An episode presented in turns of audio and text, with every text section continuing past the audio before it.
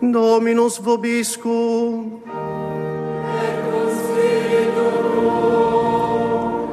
Lectio Sancti Evangelii secundum Matteum.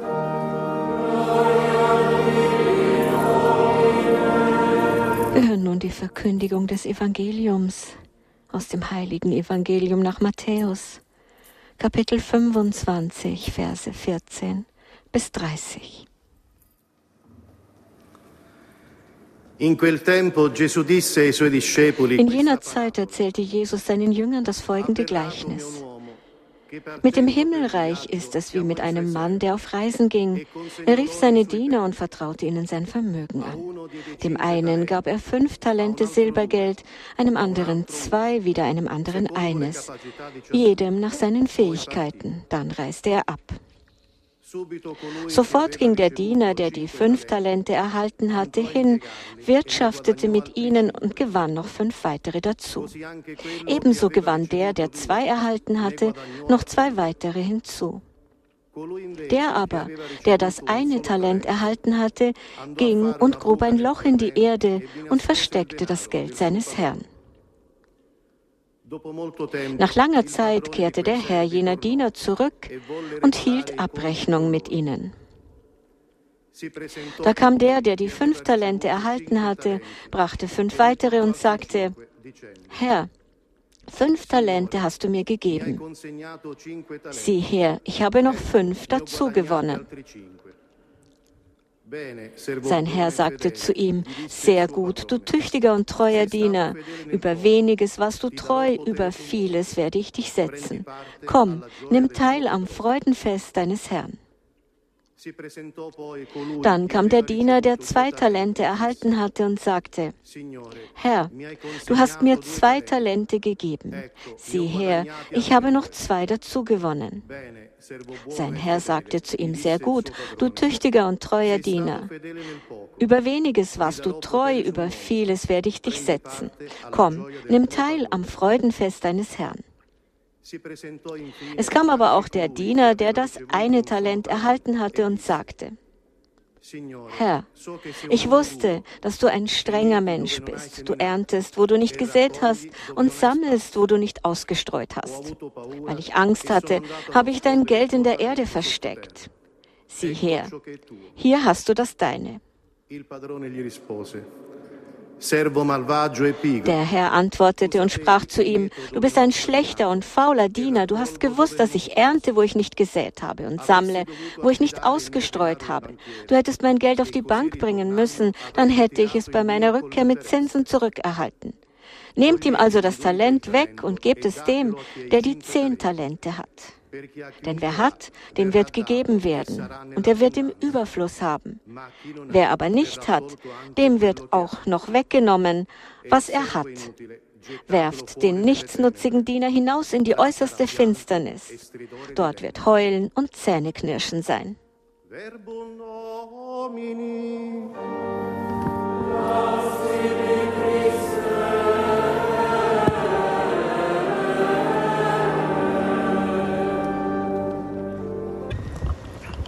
Ja, wir hören nun die Predigt von Papst Franziskus bei dieser Messe zum Welttag der Armen. Tre uomini si ritrovarono nelle mani un'enorme ricchezza.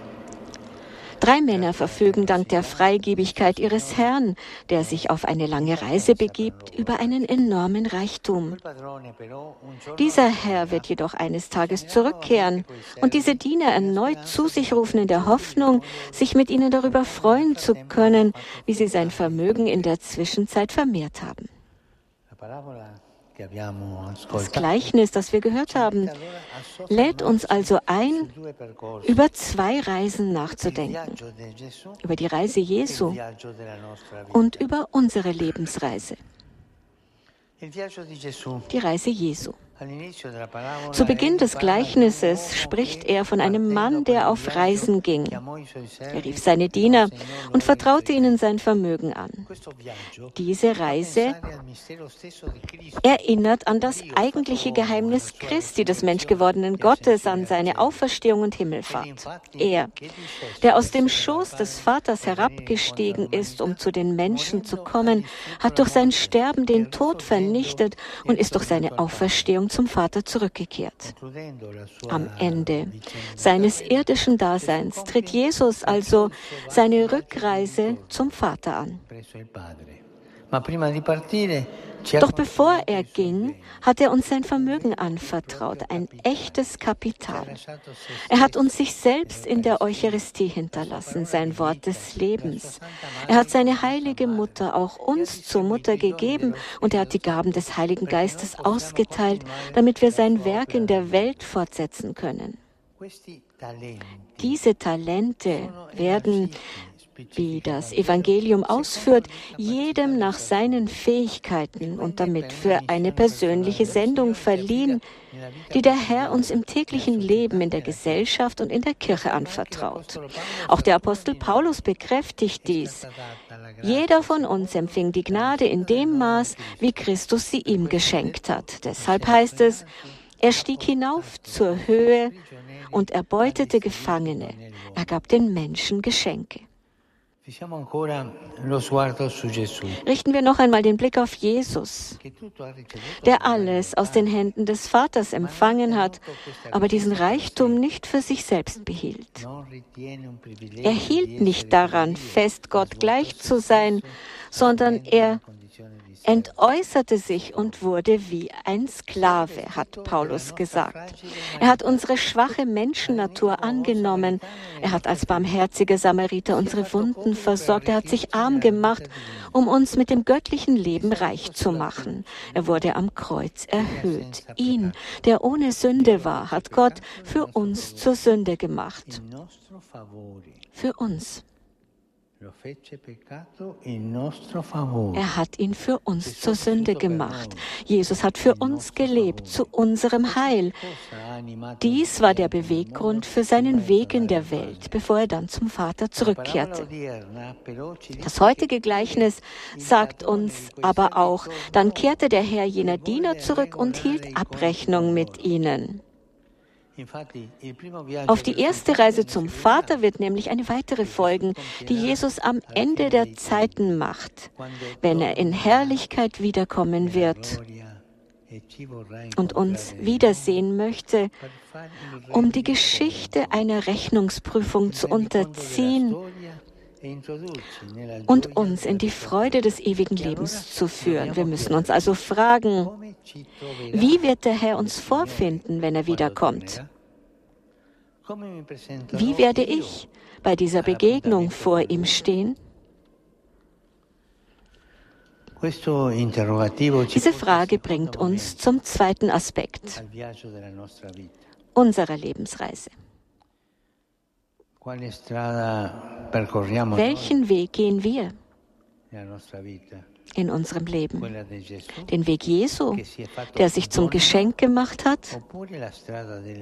Oder den Weg des Egoismus?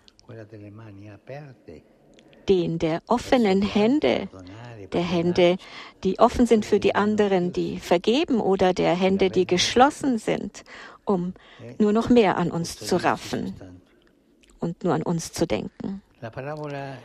Das Gleichnis sagt uns, dass jeder von uns entsprechend seinen Fähigkeiten und Möglichkeiten Talente erhalten hat. Vorsicht, lassen wir uns nicht vom allgemeinen Sprachgebrauch täuschen. Hier geht es nicht um persönliche Fähigkeiten, sondern wie gesagt um die Güter des Herrn, um das, was Christus uns hinterlassen hat, als er zum Vater zurückkehrte. Mit ihnen hat er uns seinen Heiligen Geist geschenkt, durch den wir Kinder Gottes geworden sind und dank dessen wir unser Leben dafür einsetzen können, das Evangelium zu bezeugen und das Reich Gottes aufzubauen. Das große Kapital, das uns in die Hände gelegt wurde, ist die Liebe des Herrn, die Grundlage unseres Lebens und die Kraft für unseren Weg. Und so müssen wir uns also fragen, was mache ich mit einem so großen Geschenk auf meiner Lebensreise?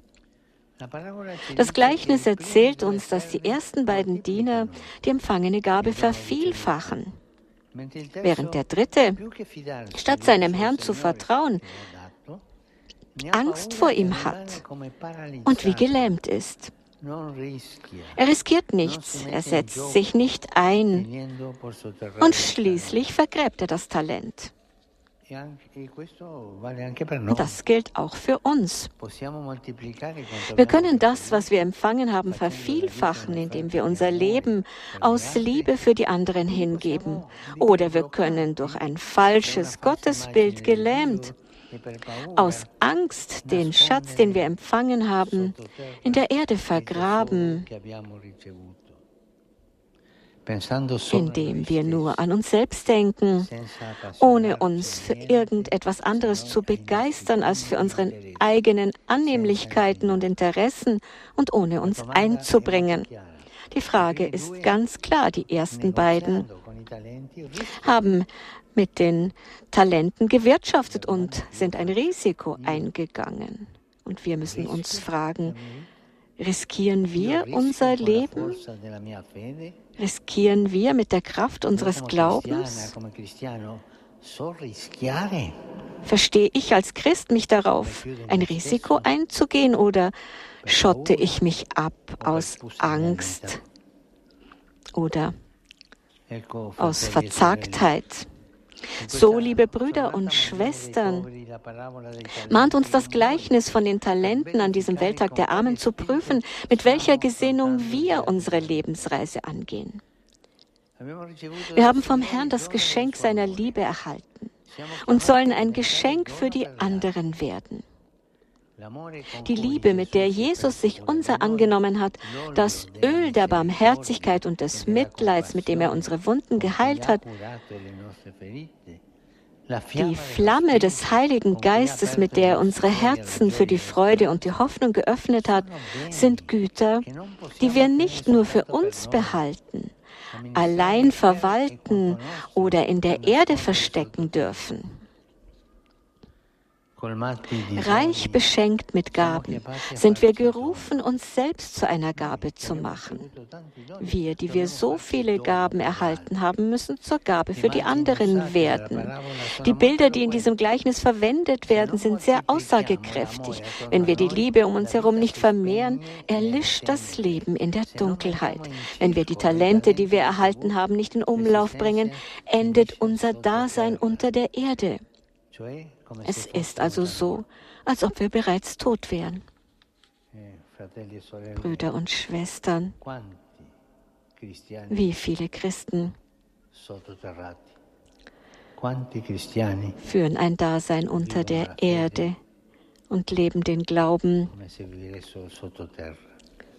als wäre er schon unter der Erde begraben.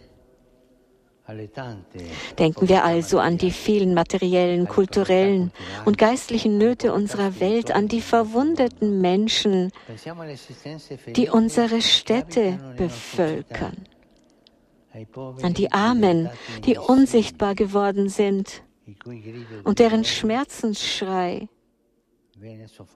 von der allgemeinen Gleichgültigkeit einer geschäftigen und zerstreuten Gesellschaft erstickt wird.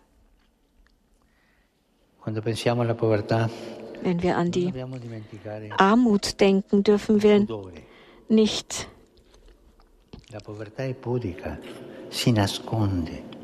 die Scham vergessen.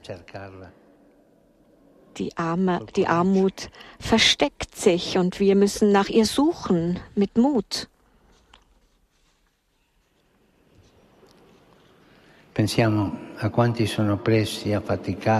Denken wir an die Unterdrückten, die Erschöpften, die Ausgegrenzten, an die Opfer von Kriegen und an diejenigen, die ihr Land unter Lebensgefahr verlassen, und diejenigen, die ohne Brot sind, ohne Arbeit und ohne Hoffnung. So viel tägliche Armut.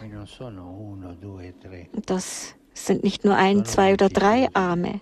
Es sind so viele die Armen sind in der Vielzahl. Denken wir an diese unermessliche Menge armer Menschen. Und dann ist die Botschaft des Evangeliums klar. Lasst uns die Güter des Herrn nicht vergraben, verbreiten wir Nächstenliebe, teilen wir unser Brot, vervielfachen wir die Liebe. Die Armut ist ein Skandal. Die Armut ist ein Skandal. Wenn der Herr wiederkommt, wird er von uns Rechenschaft darüber verlangen und wie der heilige Ambrosius schreibt, sagen, warum habt ihr geduldet, dass so viele Arme vor Hunger sterben, wo ihr doch Gold besaßt, mit dem ihr ihnen zu essen geben konntet? Warum sind so viele Sklaven verkauft und von Feinden misshandelt worden, ohne dass jemand etwas unternommen hat, um sie freizukaufen? Beten wir, dass ein jeder von uns sich entsprechend der Gabe, die er erhalten hat und der Sendung, die ihm anvertraut wurde, darum bemüht, die Nächstenliebe Früchte bringen zu lassen die Nächstenliebe Früchte bringen zu lassen und dem ein oder anderen armen Menschen nahe zu sein, beten wir. Dass auch wir am Ende unserer Reise nachdem wir Christus in diesen Brüdern und Schwestern, mit denen er sich selbst identifiziert hat, aufgenommen haben, hören dürfen, wie er zu uns sagt, sehr gut, du tüchtiger und treuer Diener, komm, nimm teil am Freudenfest deines Herrn.